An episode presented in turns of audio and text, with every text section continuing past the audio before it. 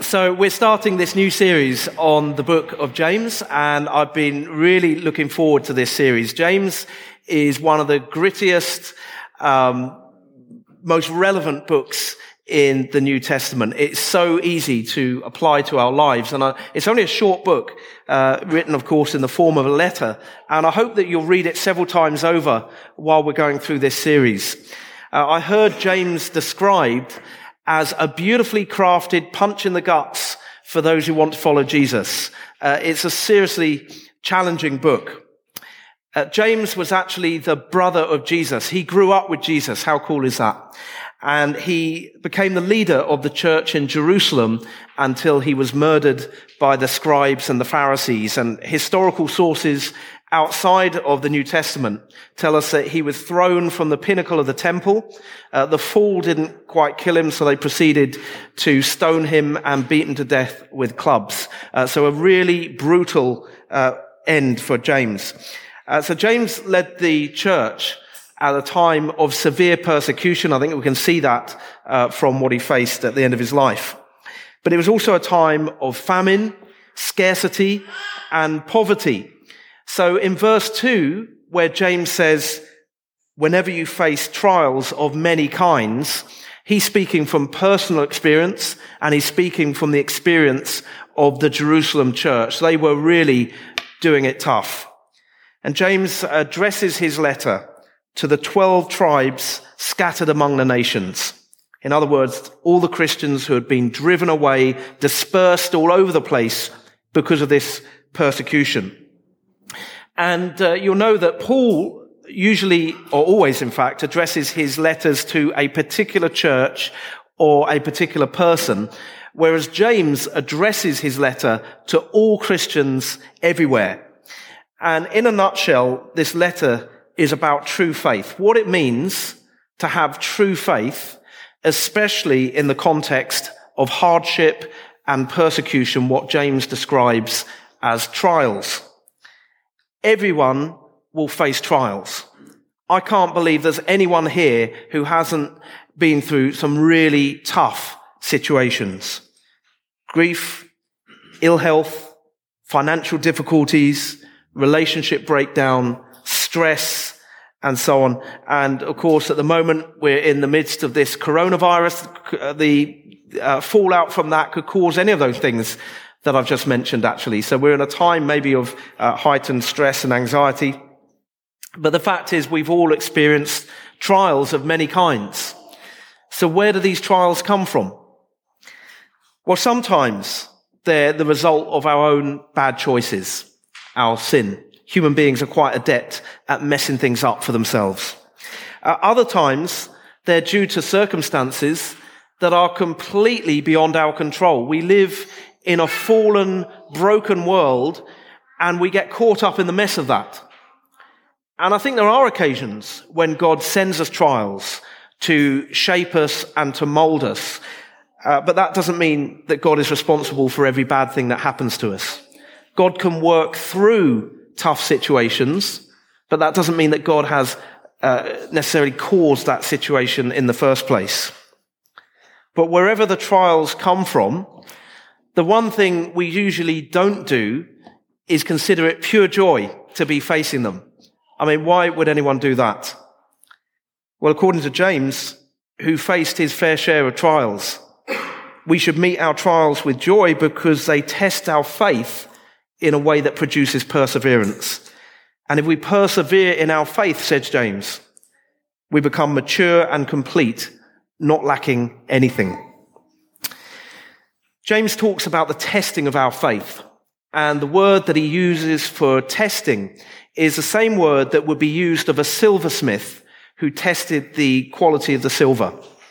So the silver would be heated to a very high temperature.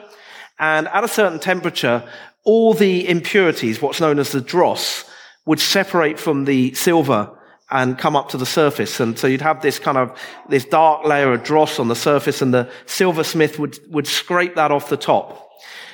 And that process would be repeated until the silver was pure.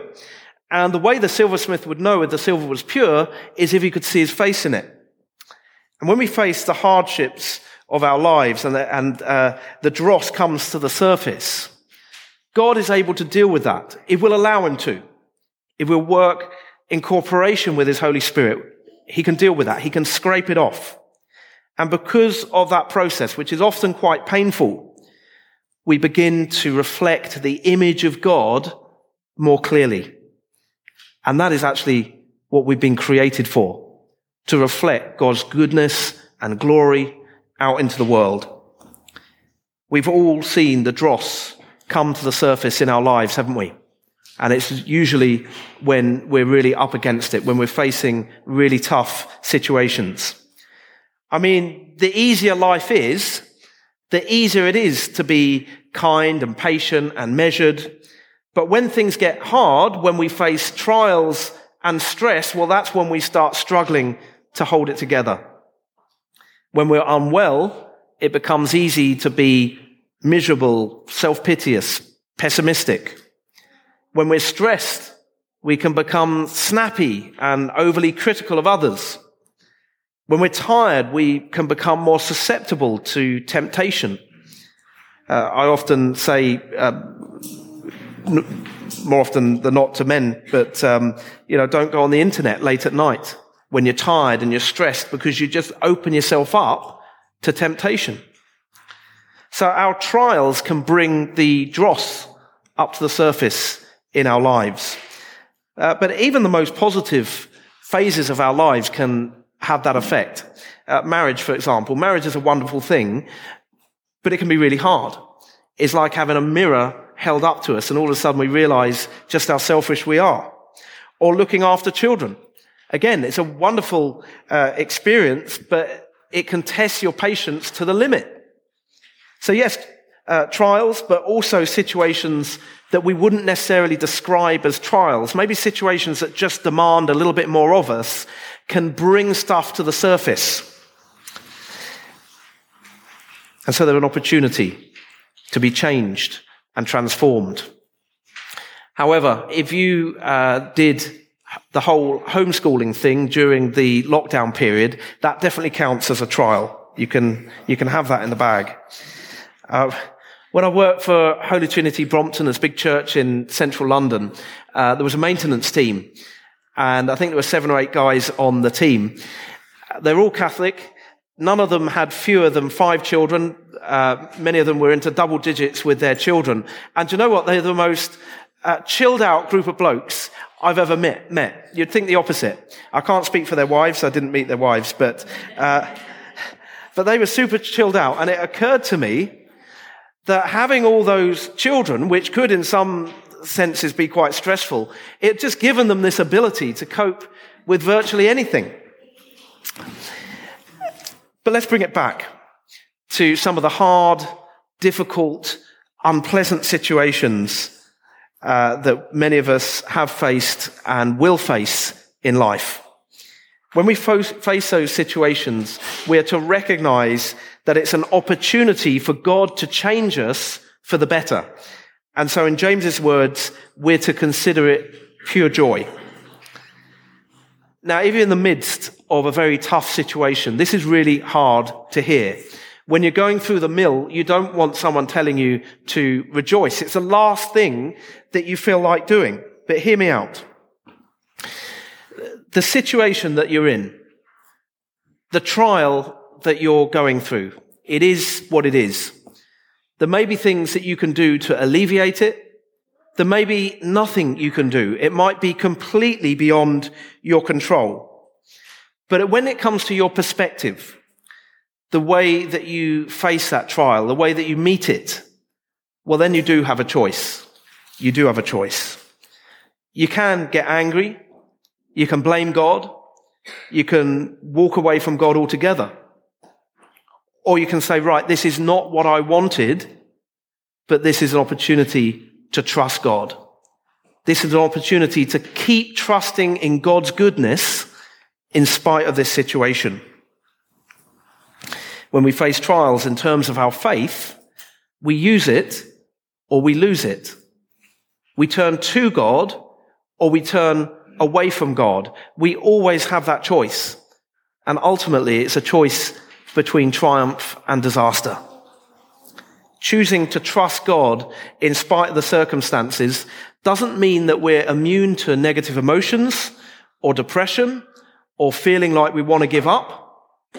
But it does mean that we hold on to Christ no matter what. And we keep coming back to that center line. God is good. He loves me.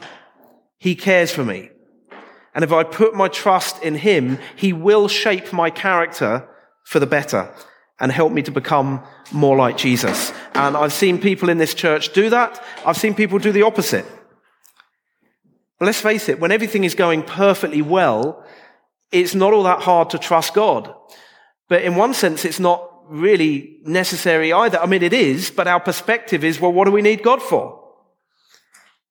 And that's when we start to put our trust in other things, in our own abilities, our other relationships, in our job, if it's secure, our, our, our wealth or our pension plan, whatever it is.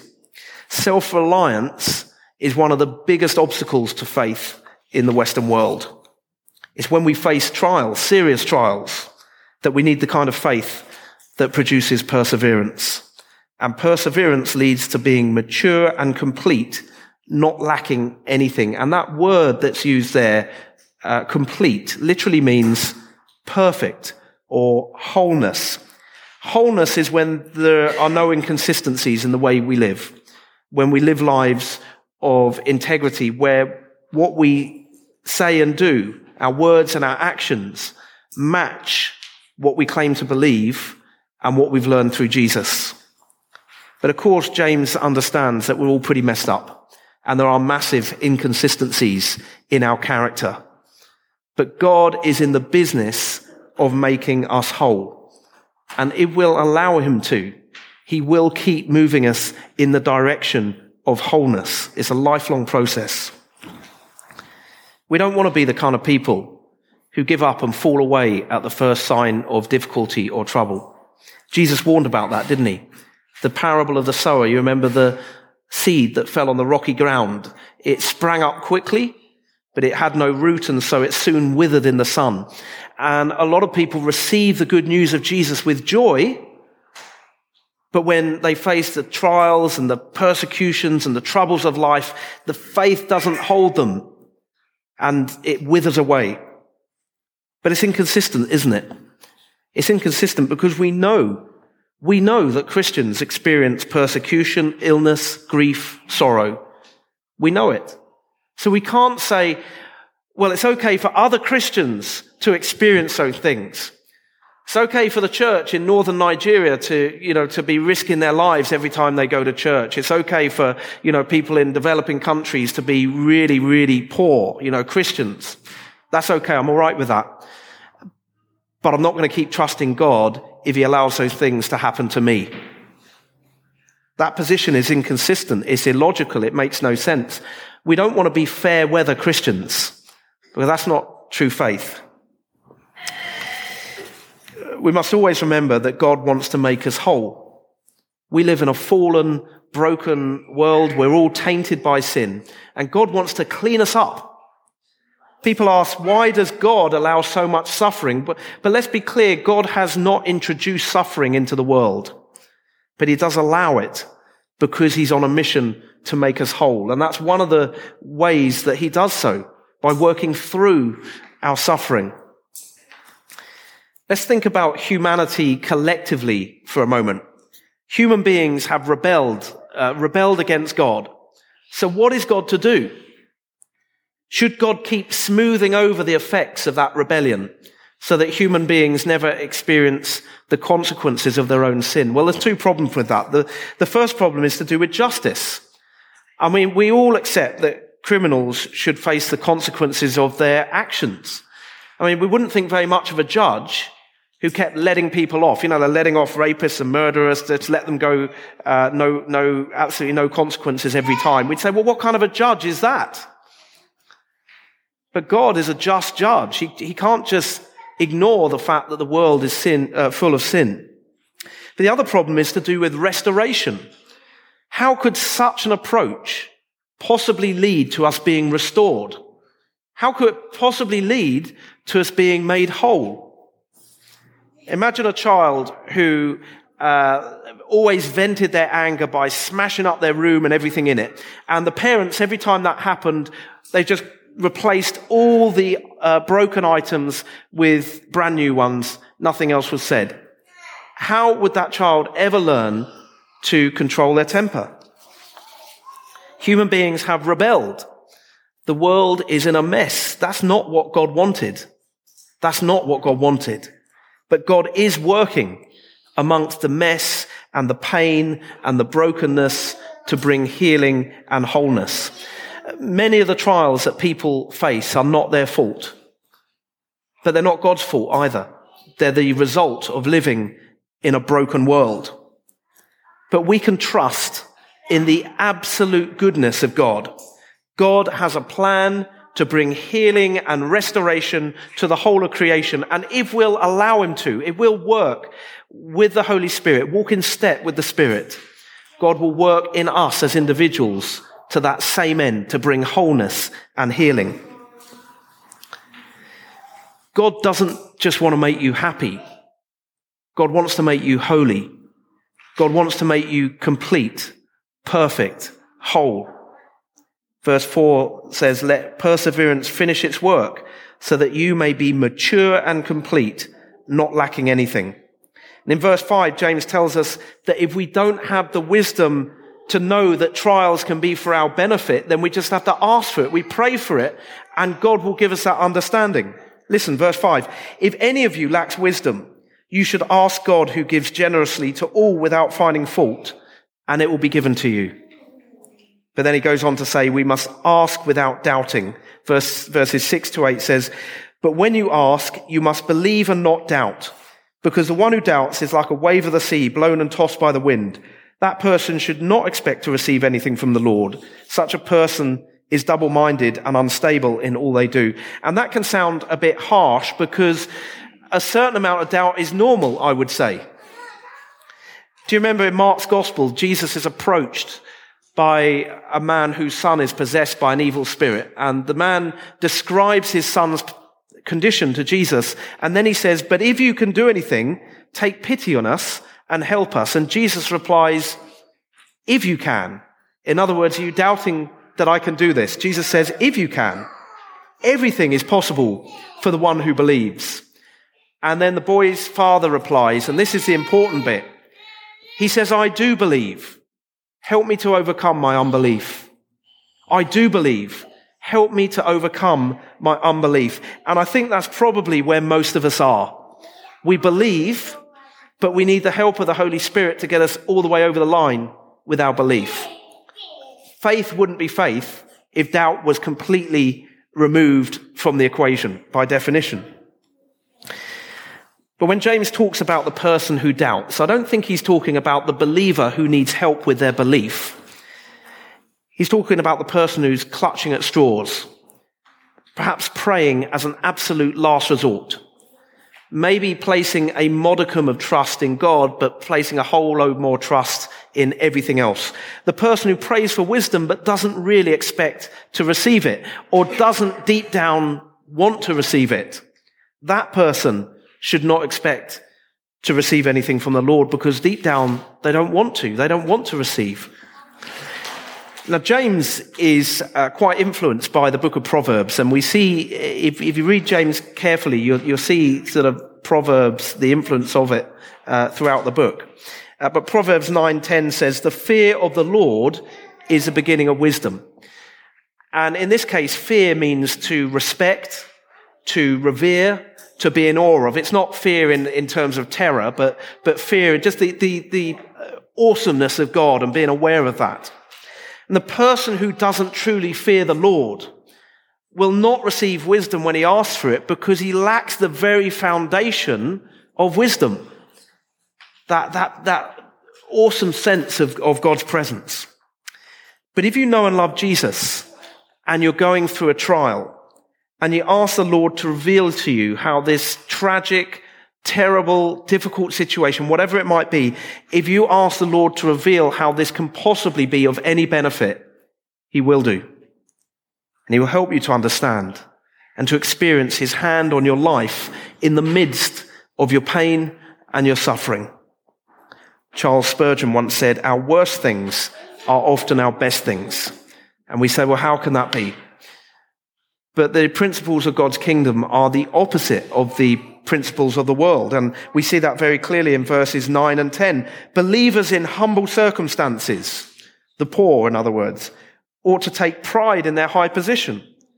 But the rich should take pride in their humiliation since they will pass away like a wild flower. Do you see? It's what is the norm in our society has just been reversed there.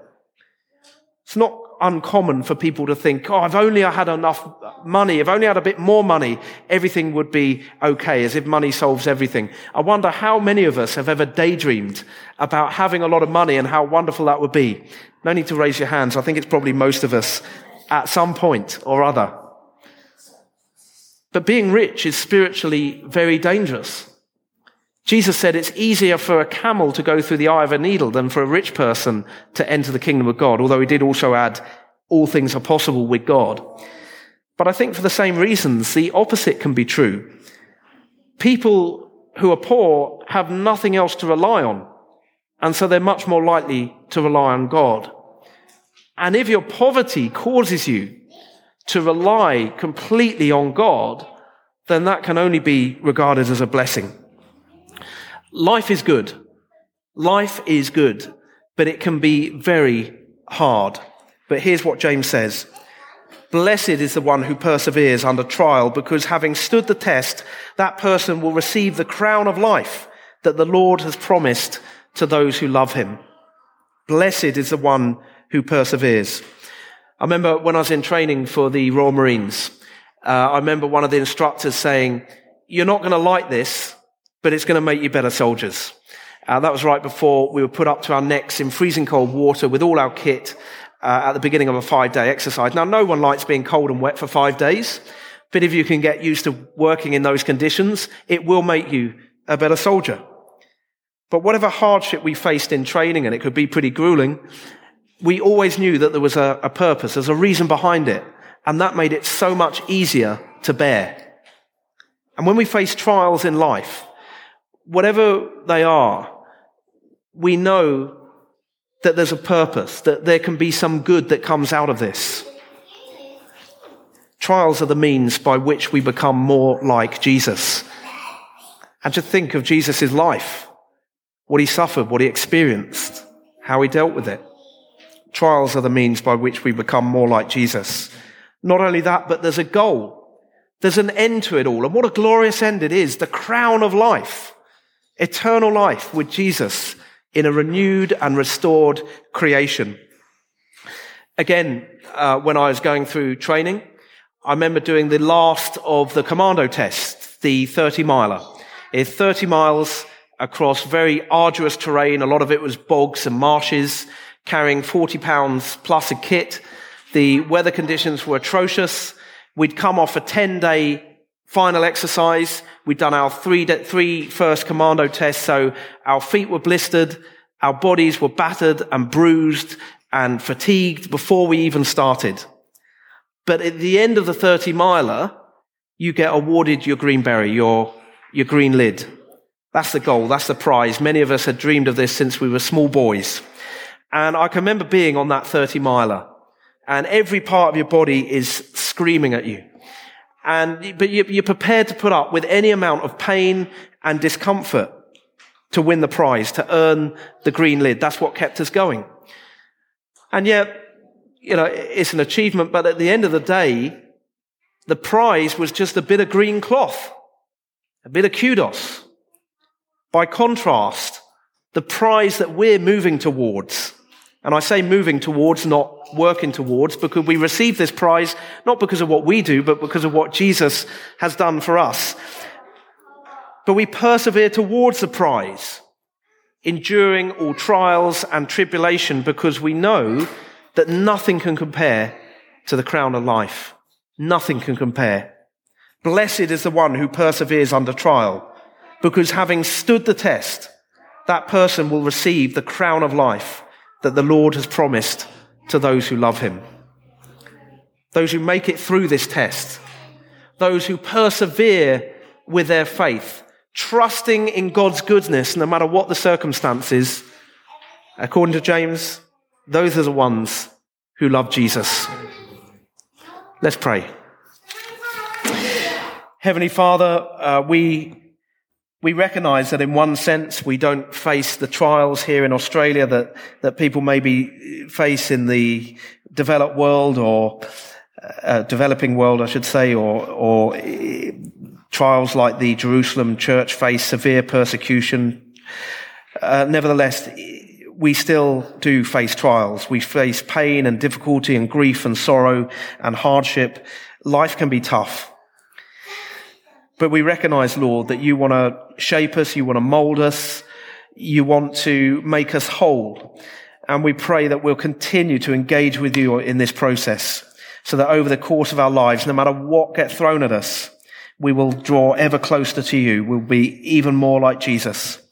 We pray, Lord, that you will fit us for your kingdom and help us to be the people that you've called us to be. And we ask this in Jesus' name. In Jesus' name, amen.